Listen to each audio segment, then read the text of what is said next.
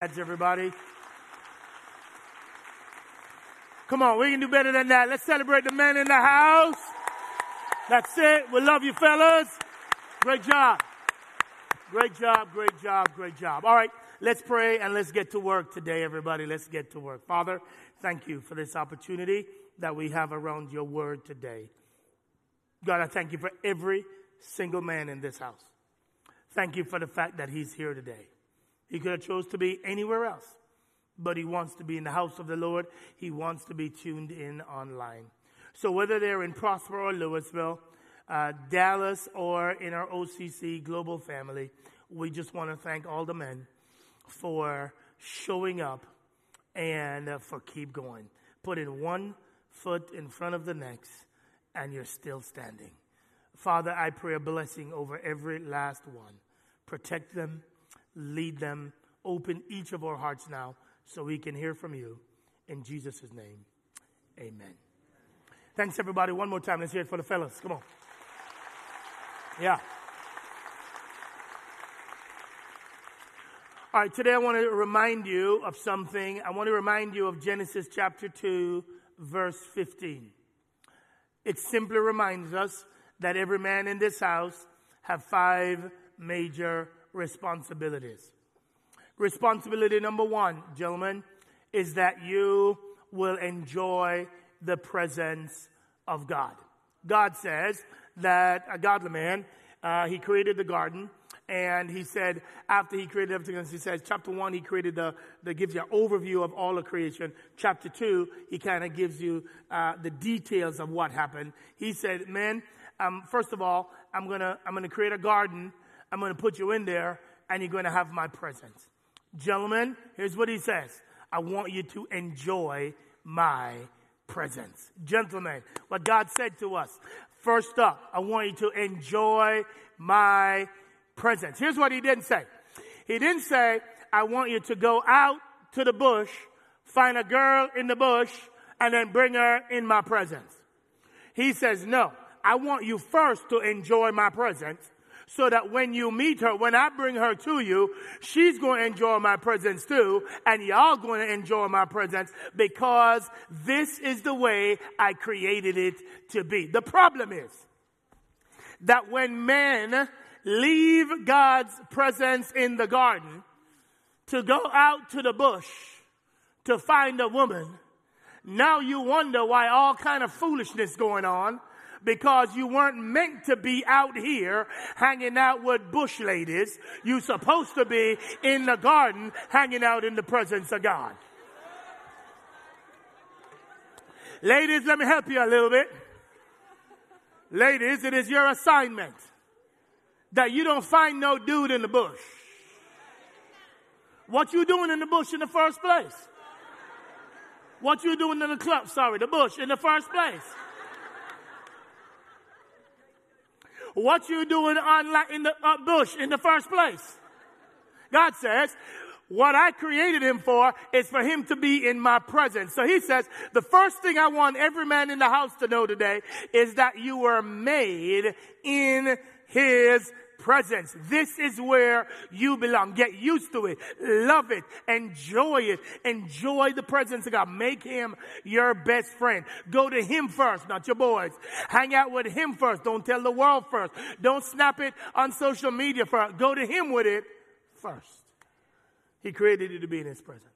Then he says, second assignment he gives you. By the way, all of this is before the lady shows up. Ain't no girl here yet. He's giving you his present. And then number two, please note before the fall, before sin shows up, he gave you a job. Which means you ought to work. Let's talk about work for a moment. It means he does not expect you to get a government check. Well, Pastor, I can make more if I stay home from the government than I can go out and work. He didn't call you to stay home. He called you, say with me everybody, to work. Somebody mad right now. Yeah, I'm getting, I'm getting a good amount from the government. Leave me alone. That ain't, that's not what you were made for. You are made to stay home. You are made to go work. You weren't made to be passive. You weren't made, created to be lazy. He's called you, He's called me to go, say it with me, everybody, work. It's your job. Now, I don't care, by the way, if the if the sister, if the girl make more money than you. Too many of y'all get frustrated about that, and I don't know why. If God bless you, and she that smart, and she can go do it for the glory of God, then why don't you just receive the blessings from God? What you worried about? Well, you know, our brother need to, I mean, I need to make more money than her because then she gonna think that she running, that she running stuff. No, that's because you're not in his presence.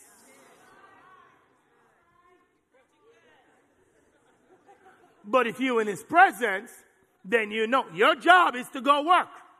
If she make more than you, praise God. No, let me give you the caveat. Now, if she make more than you, it's still your assignment to be the provider for that house. So let me help you out. Don't clap yet. You might not like the end of the story. so if she make more than you, you need to know, ooh, somebody will run out of the church right now. That, that whenever she decides, whenever you together decides that it's time for her to come home, you still must be the provider. So if it's time for her to say, okay, I, I, done did my thing, sweetie, what do you think, babe? Can I come home? Can this work? What do you think? Da da da. When she comes home, you still need to be a provider. So that means as you make more money, don't increase your expenses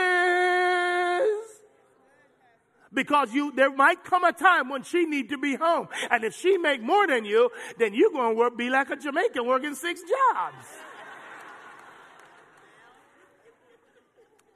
you got to be prepared to live with much or little but you got to be prepared for both worlds which means it's your job to be the one who provides for that home plan accordingly. Number one, he says, I want you to enjoy my presence. Number two, he said, by the way, this is just the preamble. I'm just setting you up. I'm going somewhere with this. But this just, this, you can take little notes, but this ain't the sermon. Anyways, so, um, so number one is he wants you to, he wants you to be in his presence, enjoy that. Number two, he wants you to work. Number three, he says, Genesis 2, chapter 15, verse 15, he says, I, I also want you to cultivate.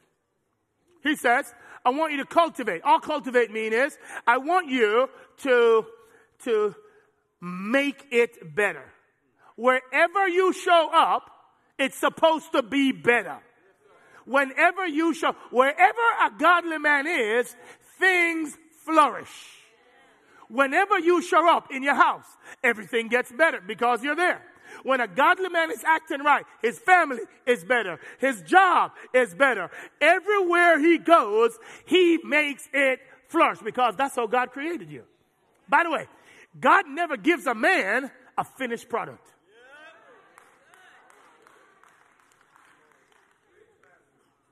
He always gives you unfinished product. That's why he called you to create. Because when you get the raw material, it's your job now to fashion it, to create it, to bring it to full fruition, so that because you are in the house, everything gets better. Your job, gentlemen, the, the, the, the, the, text tells us, is to create. Here's what that means. That means to cultivate, excuse me. That means that you will maximize the potential of everything around you. When he gives you something, he wants you to make it better. That's why you don't complain about your wife. The reason you don't complain is because if she was finished, then he wouldn't have given her to you. The reason he gave her to you, gentlemen, is so that you can put the finishing touches on it. So you're supposed to cultivate her. So girl, ladies, we're talking about girls. Ladies, in the house, listen. So whenever you're having a bad day, just look at your boo and say, boo, cultivate me, boo, cultivate me, cultivate me. Cultivate me. I need a little work, boo. Cultivate your girl. Cultivate your girl. Work it.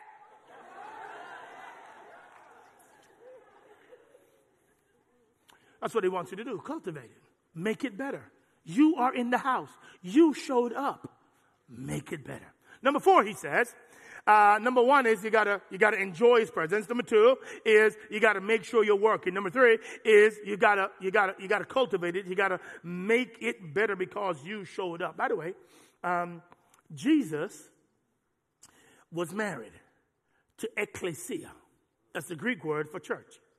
Here's what he says: Whenever he saw a spot or a wrinkle he says what he did was, oh, there's a spot. That spot shouldn't be there. Let me go to work and make sure I smooth that spot out. When I see a wrinkle, he says, let me, let me take a little heat to it and make sure that that wrinkle uh, gets smoothed out. That's the job of a man when he shows up. When he sees stuff's wrong, he creates it. He smooths it out so that he presents her perfect.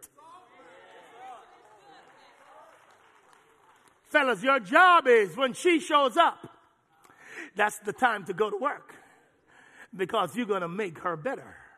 Everywhere you go, gentlemen, it must be better because you show up. Anyways, number four, number four. We got this ain't the message. This is the preamble. Number number four is number four is number four is uh, you ought to you ought to guard. This is all in first. Um, I mean Genesis chapter two verse fifteen. Uh, you ought to guard, guard, guard, guard to protect. To pro- he didn't say to abuse.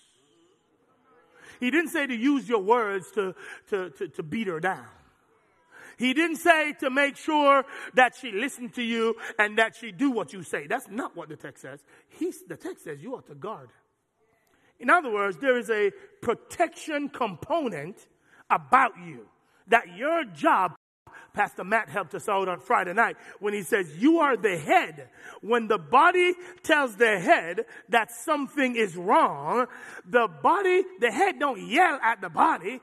The, the head says, hold on, I'm sensing that something is wrong. So let me make sure I put whatever is necessary around the part that is in pain so I protect it enough so that it can heal well and then I can release the stuff I put all around it to protect protected. Your job, man, is to make sure that you're so sensitive to the ones you lead that you are you're sensing that something is happening and then you're stepping in to provide the protection for it. That's your job fellas. That's it.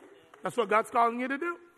And then lastly lastly let's go back in the garden lastly he says not only do i want you to enjoy my presence not only do i want you to number two make sure that you are uh, uh, uh, uh, number two. There you go. Working. Number three. Good. Number four. Good. See, you know it. And then the last one is that he wants you to make sure that you know his word. Because God said, hey, here's what I want you to do. I want you to eat from any of these trees except this one. I want to make sure you know my word. The problem with too many men today is you don't know the Bible.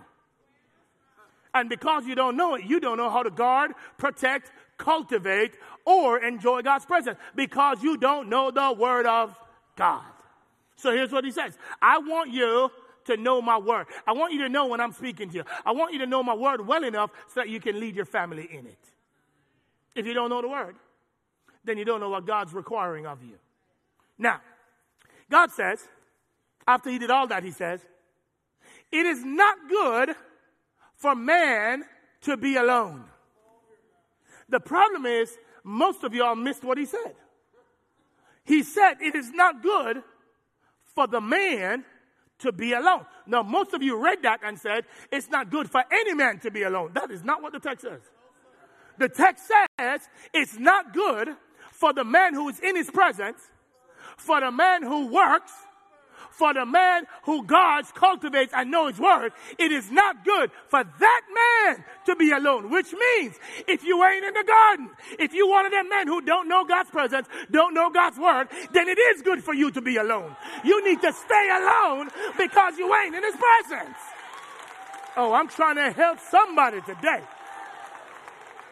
Ladies, don't clap yet because when y'all looking for a man, y'all don't care where he come from. As long as you got a six pack, you be like, ooh, I find me a bushman. I find me a bushman. What's wrong with y'all? Two weeks later, you run up into the church talking about, can we get some counseling? Uh-uh. You went to the bush. Go back to the bush to get some counseling. Somebody up there mad at me right now. They're mad. okay, okay, okay. Hey, by the way, this is the preamble. This ain't the word yet. This is the preamble. Come here. Um, but that's in the garden. Watch this. That's before sin. Sin ain't happened yet. So now I got to get to the real word. Because this in the garden before sin. The, the serpent hasn't shown up yet. The serpent is about to show up. No, let's, let, let's do a little revisiting. Why the serpent show up and now instead of Adam knowing the word, instead of Adam guarding, instead of Adam uh, cultivating, he lets his wife talk to a snake. So he don't know the word. He not guarding her. See, men, when we show up and we show up the way God wants us to be, everything flourishes. Because you're erect and you say, come on, we got this. When you start leaning, then everything in your life leans with you. So no wonder you this or you this or your house look. Leaning. Because you're not showing up. Anyways, so sin shows up, and when sin shows up, now the problem is Satan wants to take over. The world wants to take over. The culture wants to take over. So now the culture wants to define what a man is. Because we're not listening to the word. Ain't nobody care about protecting. Ain't nobody care about uh, cultivating. Nobody cares about God's presence. So when you remove all of those, then the world can project its image on us. Now you have men that are confused. Now you have men that don't know what it means to be a man. And by the way, you got to remember when you're raising boys, boys look in the mirror. And what they're looking for is what does it mean to be a man? dads, which means they're looking at your life and your life is simply a mirror and they're going to do exactly what you do. So if you're not in the word, they're not going to be in the word. If you're not in God's presence, they're not going to be in God's presence. Men, if you're not cultivating, they're not cultivating. If you're not working, they're not working because they're looking in the mirror. And watch this now. They're going to repeat and they're going to follow. Listen, anybody that's reflected in that mirror. So if a drug dealer is reflected there, that's who they're going to follow. If, if, if, if, if, watch this, if a woman's reflected there, they're going to look like that. That's why you cannot put your role to the side. That's why we need you. Because you need a man to raise a boy. Right. So here's what the culture said. Don't miss this. Here's what the culture said. The culture said four things. The culture said, one, um, you're going to be Mr. Macho. Mr. Macho. You, you're the tough guy. That's who you're going to be. And the culture says, that's who I want you to be. So then the culture says this. What's Mr. Macho? Deny your feelings. Ignore the law. Never complain or apologize.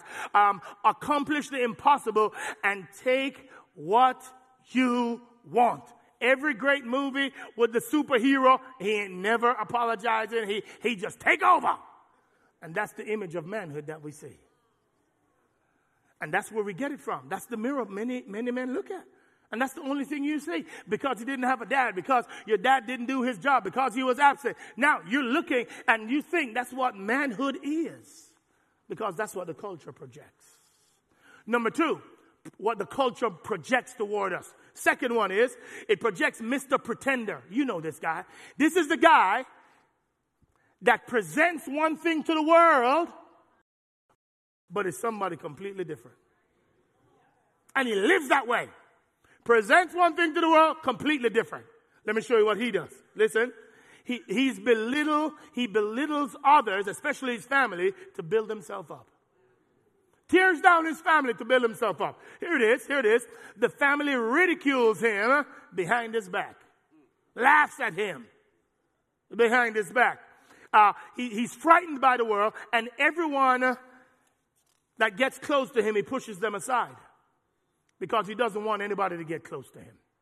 That's what the culture wants for you to be the pretender that you can't, you have no close friends that you can pour into and share your heart. So you keep it all in until one day you explode. Number three is Mr. Wimp. Mr. Wimp, y'all know him. Mr. Wimp is a dude who gives the responsibility of that family over to his wife because he's scared.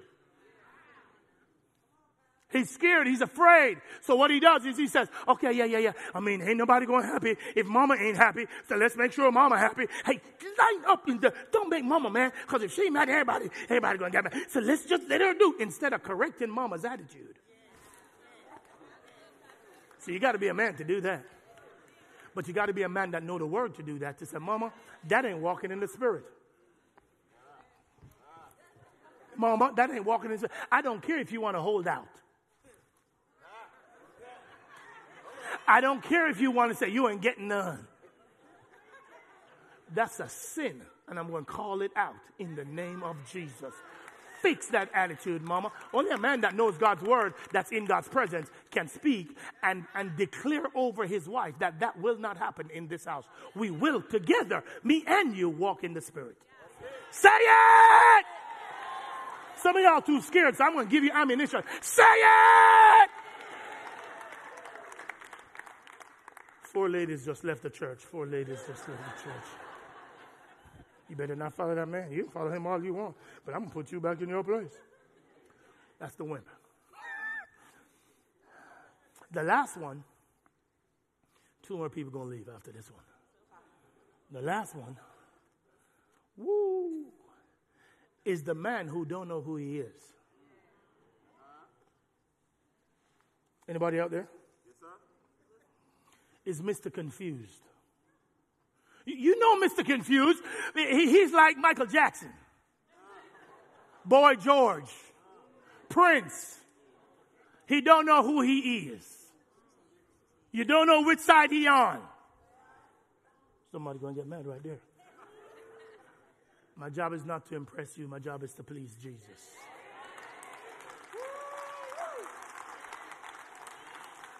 Mr. Confused have an identity confusion and don't even pretend to be masculine.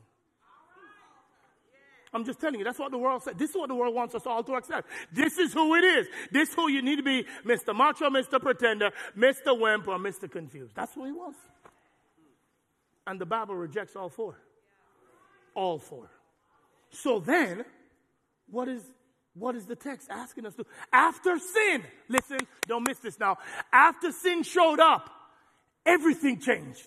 Man, I need you to scoot up and listen to everything I'm about to say now. After sin showed up, that was the garden, that was Genesis chapter 2. Now everything changed. What changed? Sin showed up. God says, well, let me try Noah. Noah, can you save these people? Noah tried, didn't work. Then he says, I'm going to try Abraham and through Abraham, everything is going to be blessed. And that didn't work either. He gave them the law. They couldn't measure up to the law. So he had to send the one. His name was Jesus.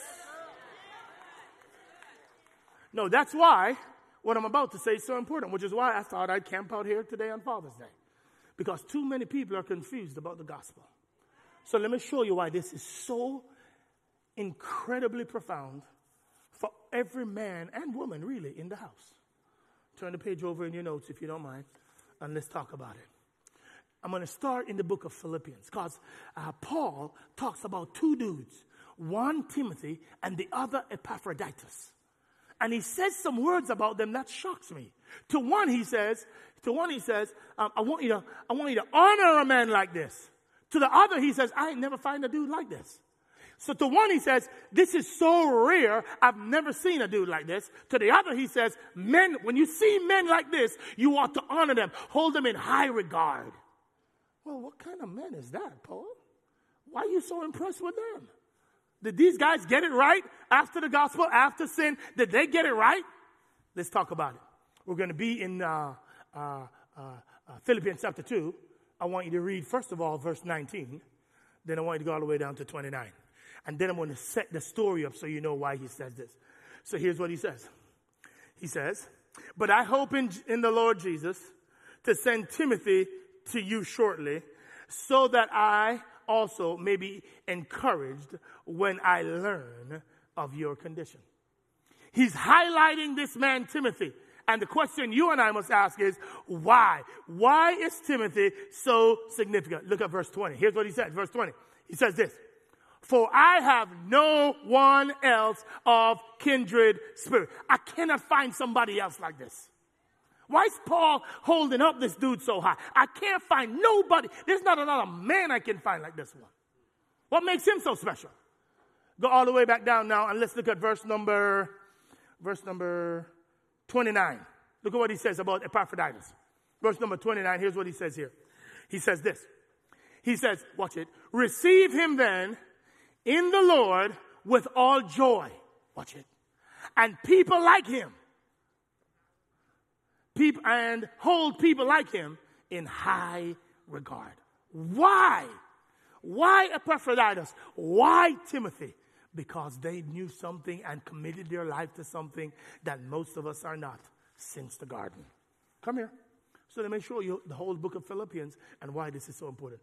Philippians chapter 1, verse 27 through 29. He says, I want you to live in a manner worthy. I want you to read a couple verses. Come with me and let me show you why this is so important for every person in the house. The chapter 1, verse number 27 through 29. Let's see if we can pick that up and go from there. Here's what he says. Listen. Only conduct yourselves in a manner worthy of the, say this word with me. Only conduct yourself in a manner worthy of the, of Christ, so that whether I come and see you or remain absent, I will hear of you that you st- are standing firm in one spirit, with one mind, watch it now, striving together for the faith of the gospel. he says, I want every person I know to be unified around this thing called the gospel of Jesus Christ. Oh, it's going to make sense. Next verse, verse 28. Watch what he says. And in no way be alarmed, and in no way alarmed by your opponents. In other words, I want you to be fiercely unified around the gospel. Men, he wants you to be fiercely, not passively, fiercely unified around the gospel. You want a challenge? Here's what Paul's throwing on the challenge field. He says, you ought to know the gospel and you ought to commit your life to the gospel. Here's the problem with the church. Most people, if I ask you today, what is the gospel? You don't know. The whole New Testament talks about this thing called the gospel. And if I survey a hundred believers, they cannot articulate to me what the gospel is. And that's because pastors like me spend so much time trying to pump you up that you, we don't teach you what the gospel is. And it's the only thing that can set you free. And it's because you don't know the gospel why you live in bondage and not in freedom. So let's talk about the gospel. Before we go any further, before you can understand Timothy and Epaphroditus, I need to teach you about the gospel. So let's talk about what the gospel is. There's six things. It's not in your notes, so write them down. I need everybody in this room. If, if you're online, I need you to write these down too. I'm going to explain the gospel to you five, first, finally, and for all, so you can never say the excuse that you don't know what the gospel is. So let me see if I can help you. Here's what the gospel is in as simple terms as I know how. There's six aspects to this thing called the gospel, and you need to know them so you can articulate them to people. Number one, there was a plan. Before the foundation of earth, God had this whole thing figured out and there was a plan. What would the scripture say this? Christ died for us according to the scriptures, which means it was a plan before. He had a plan. God set it up in eternity past so that there can be the salvation of men. Number two, it was an event in history. It was a real event that happened in history. That's why you don't argue with people about the Bible. You argue with them about Jesus. And you argue with them about the resurrection of Jesus Christ. And nobody can disprove the resurrection of Jesus Christ. That's why you don't argue about, well, uh, uh, Haggai chapter 2 wasn't really there. You say, here's what I know. I believe in Jesus that he died and any man that can, any man that can predict his death, die, raised from the dead. And he told you before he was that he was going to do it. I believe in him. So why do I believe in the scriptures? Because he believed in the scriptures because he quote the scriptures. And until you can get Jesus Christ and his death, burial, and resurrection out and prove that it's false, then I'm going to stay with Jesus. Excuse me. Let me show you what the gospel is. So there is this event, the resurrection of Jesus Christ. And after the event, there was an achievement. What did this event do? It is vital for you to know this. That event, the resurrection of Jesus Christ, meant that now the issue of sin from the garden was dealt with. Now the issue of righteousness has been achieved because no longer do you need lambs and goats. Now the perfect Lamb of God has been taken the sins of the world upon himself so that righteousness is now possible because of what Jesus Christ did. I'm telling you what the gospel is. So after this, now it was a free gift. You cannot work for this thing. You don't work for it to get saved, nor do you work for it to keep uh, reminding yourself that you are in Jesus Christ. It is a free gift that's offered to you. But in light of that, what else, what was the application of this achievement? You know what that was? You now can get forgiveness of sin. Now you can get imputed righteousness since you accepted the free gift. So now the Father don't look at you like you once were. He looks at Jesus, which is why you don't wallow in guilt, which is why you don't wallow in shame, which is why you don't wallow in embarrassment because Jesus Christ paid it all for you. So quit nullifying Jesus' death by walking around with your head down like you ain't nobody. He died so you can be somebody. No, here's the, here's the bad news. That's where it stops for most Christians. That's the bad news. Because all you cared about was going to heaven. That's the bad news. That you think all Christianity is, is that I don't have to go to hell. I pray a little prayer and I'm good and I'm going to heaven. I am not burning anymore. And most people believe it stops there. But it doesn't. You're missing the whole point of why he did all of this. So now let me tell you what the last thing, and that is, he did all of this to bring us to God which means now God is the prize, which means now the gift that you've always wanted is now yours. Listen, what that means is you get your satisfaction from God. You don't get it from a house. You don't get it from a retirement account. You don't get it from a bank account. You don't get it from a car. You don't get it from your little entrepreneurial endeavors. You don't get it from having a wife or a husband. You don't get it from having kids. You don't get your whole satisfaction is rooted in Jesus Christ. Christ. That's the good news. Now, now, now, now, now, now, listen. That's why people jump off buildings. Because they don't know the good news of the gospel of Jesus Christ. Their satisfaction is in something else. And because that thing or that person disappointed them, now they want to jump off a building. You have the gospel to tell the whole world. You, you have the gospel to tell your CEO.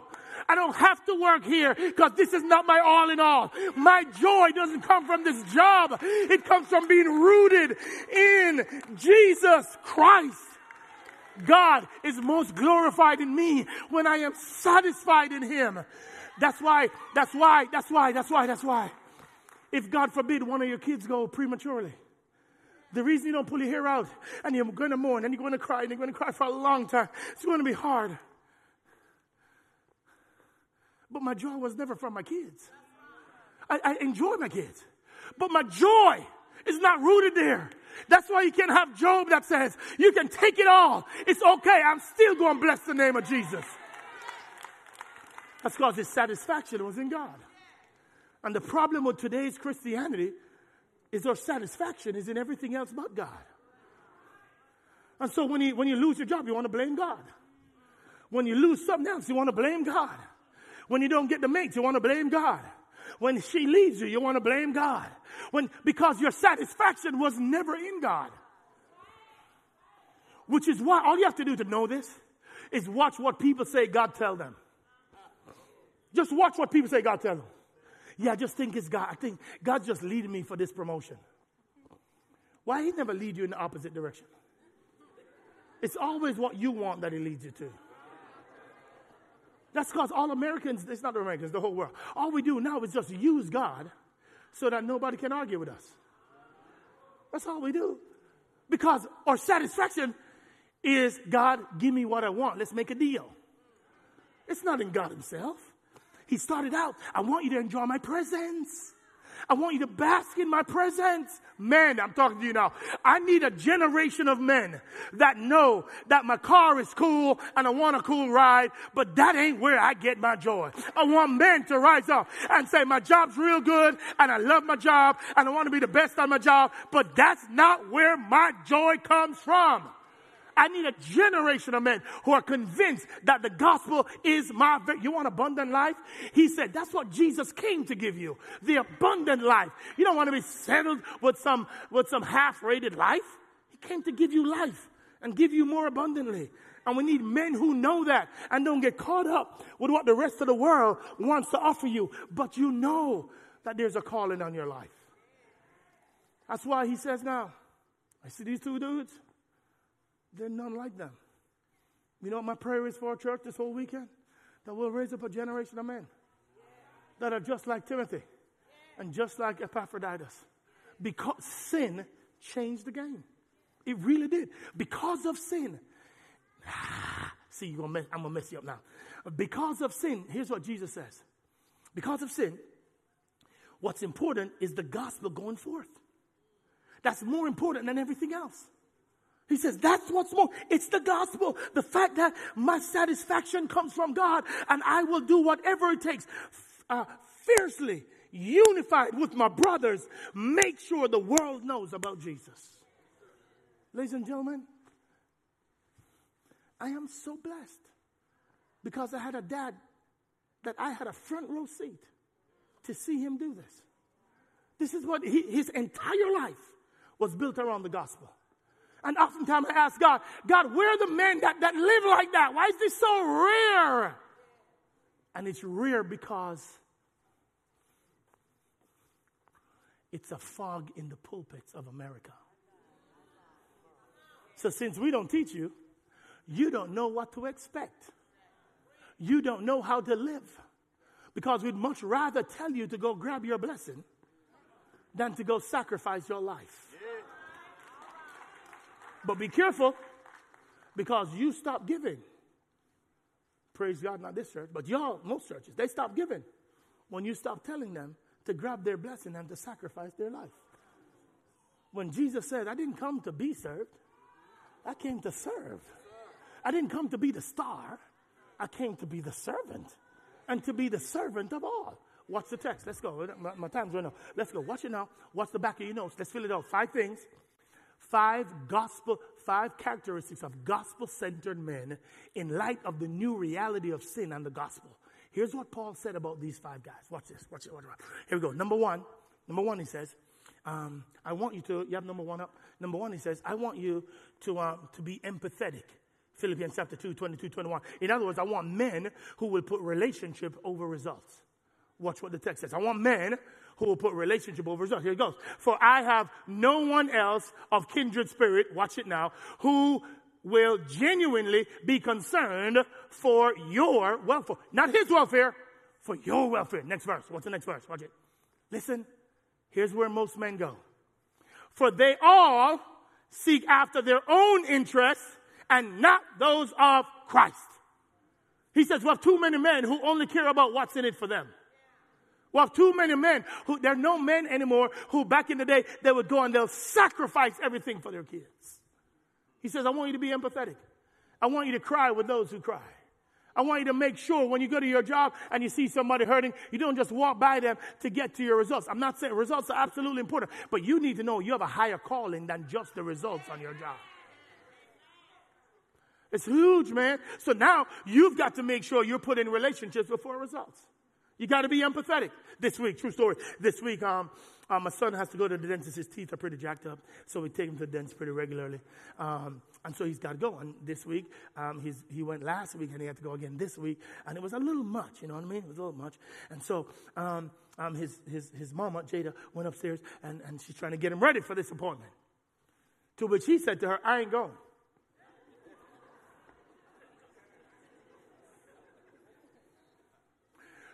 So she didn't want to fight with him and have this discussion. So she says, Hey, Conway, come get your son. So I said, what's up, what's up, what's up? Well, he don't want to go to the dentist. He got to get a teeth pulled to make room for the others. I he don't want to go to the dentist. So, so then I said, all right, no worries, no worries, no worries. So I got my best son speech ready. My best one. No joke. This is a true story. This just happened last week. Just so that's why I'm trying to I'm trying to walk in his shoes. I said, so, this truth, this really everything I'm about to say really did happen. I said, um, I said, but um, I said, let me first go, let me first go, um, the fact that you are you're very fortunate. So I said, hey son, do you realize that most people around the world don't have this incredible dental care and you get to do that. Most people just have to stay with their teeth away, but you get to have the opportunity for them to fix it at a young age. That's pretty incredible. Would you look at me? And they looked back down. Okay, that didn't work. So I said, let me go international on him. Let me go international. This really did happen in my mind. Really So I said, hey, Dad. I said, hey, but look, I want you to uh, look at daddy's mouth. You see, there's a tooth missing right here, right back here. Do you see that? You say, you know why that happened? Because where, where I come from in Jamaica, they, we didn't have all that money to be able to go do a root canal and all that. So here's what they did they just pulled it out. But you don't, you're not getting that, brother. You get, I mean, they're doing some different things to make sure your smile's great. He looked at me. He put his head down. So I said, all right, let me, let me, um, let me walk in his shoes. True story, this really did happen. So I said, but do you know, Dad, would, uh, if I could, I'd really, I'd really let him pull my teeth out so that you don't have to get yours pulled. Because I, I, I know it's hurting when you go, and I know you don't like it because it's painful. But son, wouldn't you want just, just like, just like 15 minutes of pain that you can have a lifestyle of a good smile? Wouldn't that be good for you, buddy? I mean, I, I would do it for you. I just can't because it's not going to help if they pull one of my teeth. So wouldn't that help? I paused. And I looked at him and I said, Son, this is a true story. Then I said, Son, I, I really know it's hurting. And I know it's going to hurt, but I want to do it. And all of a sudden, tears start coming down my eyes. So this little dude turns around. He ain't never seen me cry before. Look at me. In his mind, he didn't say this out loud. In his mind, he'd be like, it don't take all that, bro. it really don't. And so I said, okay, son, he said, okay, Dad, let me get ready. So I went downstairs. This up. went downstairs. so he comes down the stairs all dressed to go to the dentist. So I said, hey, bud, hey, bud, uh, uh, did that talk help? No. it didn't. I'm just going to have to go. I said, son, you got you got to man up. This is what boys do. One day you're going to have to take care of your family. You're going to have to take care of your kids, and you're going to have to tell them this same story. He says, Dad, thank you. I'm good. Well, I'm going to spank you. You're being disrespectful right now. Here's all I'm trying to say. These guys, they knew how to be empathetic. They knew how to walk in somebody else's shoes, to feel the pain they're feeling, and to make sure that the gospel was at the center of this all. All I'm asking you to do, man, is to choose relationship over results. Number two. He went from empathy. Then, number two, he goes to faithfulness. Here's what he said with faithfulness. With faithfulness, he says, I want you to choose, he says, I want you to choose character over conformity. Character over conformity. I want you to be faithful and choose character over conformity. That's what he says. So, what, what does that look like? He says, verse 22, he says, um, I'm going to read it in a minute, but he says, it's the man who does that. For 20, verse 22 says, Timothy has proved himself. He has served with me in the work of the gospel. The word prove means tested faithfulness. It means he was bent, but he did not break. See what, see the word? Proven character. He's been there about what though? That he served with me in the furtherance of the, of the gospel, like a child serving his father. Gentlemen, are you serving? For the, it's after the garden. The issue now is sin. The issue now we have a broken world that needs to be connected to the Father. Is that a part of your life? Or is it just something you do when you come to church on Sunday? Are you modeling that, that this is, this is my joy and satisfaction, the prize of your life now? Is it really Jesus? Or is it something else? He says, Paul does, that he's been proven faithful over time. Number three, I got to go. Time's running. Number three, it's collaboration. Collaboration. The first part of verse number 25. Here's what it says. Verse number 25 of Philippians chapter 2. Watch the words. He, he switches from Timothy for the first two now to Epaphroditus. He says, But I thought it necessary to send to you Epaphroditus. Watch the words he uses. My brother, fellow worker, fellow soldier. He's not a loner. He's in him. He's with Paul in this. They're doing it together. They're collaborating.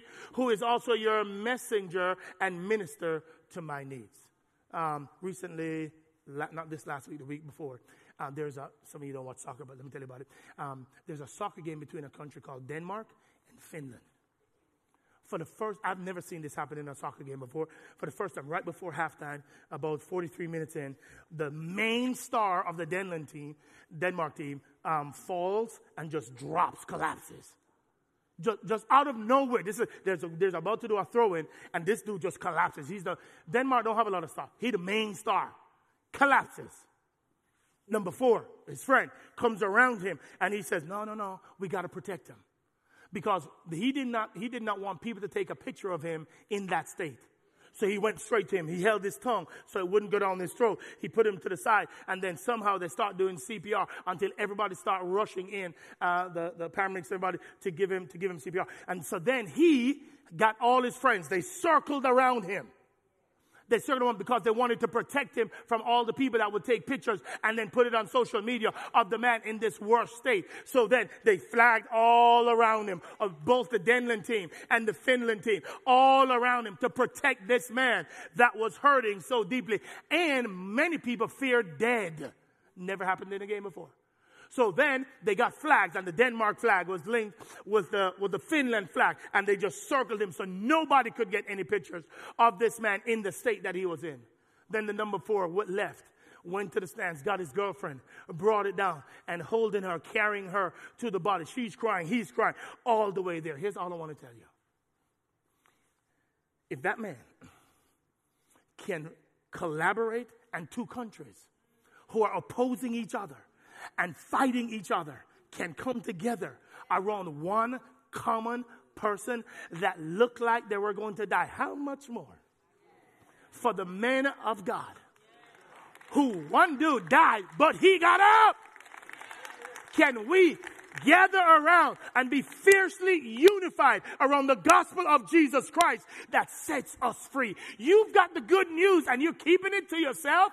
You've got the good news that we shouldn't go after anything as the prize of your life is the fact that you get to know Jesus as personal Lord and Savior and you get to hang out with Him and treasure Him and be valued by Him and get His identity in you. And you don't want to tell everybody else about that? That's what collaboration is all about.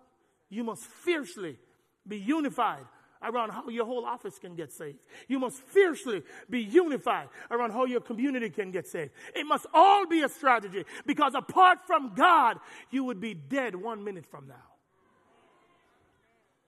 Number four. Number four. He continues. That was Epaphroditus. The next one is commitment. And he says, You must choose Christ over comfort.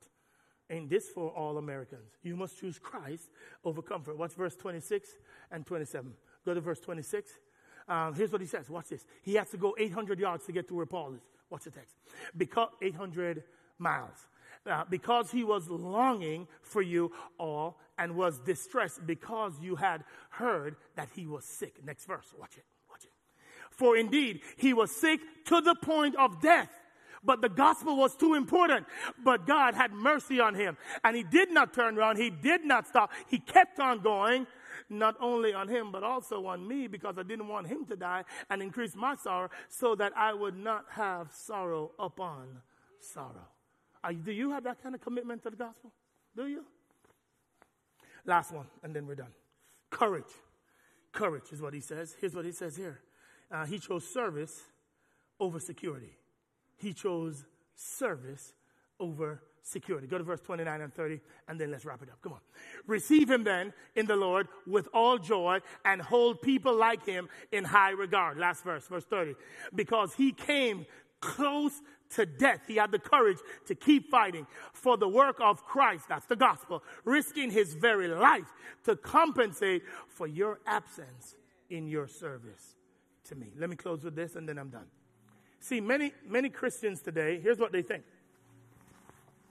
Many Christians today believe that if you love Jesus, what they come to church to do is think, okay, here's a list of five. Let me just go, go, go work to have these five here. And let me just put the fruit on the tree and tape it on. And then everybody will see that I'm a godly man. That is not how this takes place.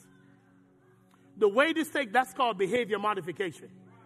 The way this takes place is you have to water the root system your the root system has to be linked in the gospel of Jesus Christ. That's the foundation. And the more you nurture your root system, the more you nurture the soil, then the then the roots will take from the soil and will go up through the branches. And now you will have fruit that will remain because you're not focusing on the fruit, you're focusing on the presence of God and your relationship with God. And what we have in church today is too many people that want to go say, hey, here are the four things I need to go do. That's not how this goes. It starts with a relationship with God. It starts with you, God being glorified in you. And here's how He's most glorified when you're satisfied in Him. When Him alone brings you ultimate satisfaction. When Him alone, when you say, God, nothing else will satisfy me but you. And you fight for that for the rest of your life. So we're asking for a generation of men that will do that. So all the men in the house, will you stand up? Let me pray for you real quick. I don't have time to go to my to go to that illustration. We're done. Let's stand up. All the men. All the men, just stand right where you are. Uh, ladies, give them all a round of applause one more time for me, please.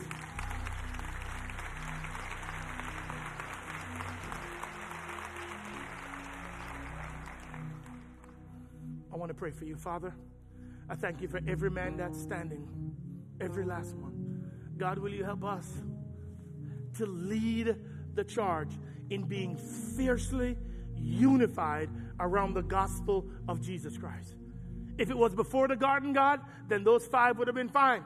The presence of God, work, cultivate, um, guard, and then know the word. That's it. That's all you'd have needed. But because of sin, then we must become fiercely unified around the gospel. This thing that has set us free, the gospel where you died, and because you did, you gave us your righteousness. And because we have it, our brains, our minds have been transformed, our hearts, desires have changed, and what we want is more of you, not more stuff, but more of you. I pray that you'll raise up a generation of men that cry out to you, who find their satisfaction not in toys but in Christ. I pray that God, that this house will start the revival and that we will be known for men who care deeply about the things of God and who want find complete joy and satisfaction in Him and not the things that the world has to offer. And God, I pray in light of that, that you'll help each one of us to be empathetic, faithful, to love collaborating with other men around the gospel, committed and courageous. Will you raise up a generation of men like that in this house, in our online community, at all our campuses, please, God? This is our prayer. This is our plea. This is our cry. In the name of Jesus, we pray. And everybody said, Come on, let's celebrate these men one more time, everybody. Yeah, yeah, yeah, we can do better than that. Come on, come on, come on. We love you, fellas.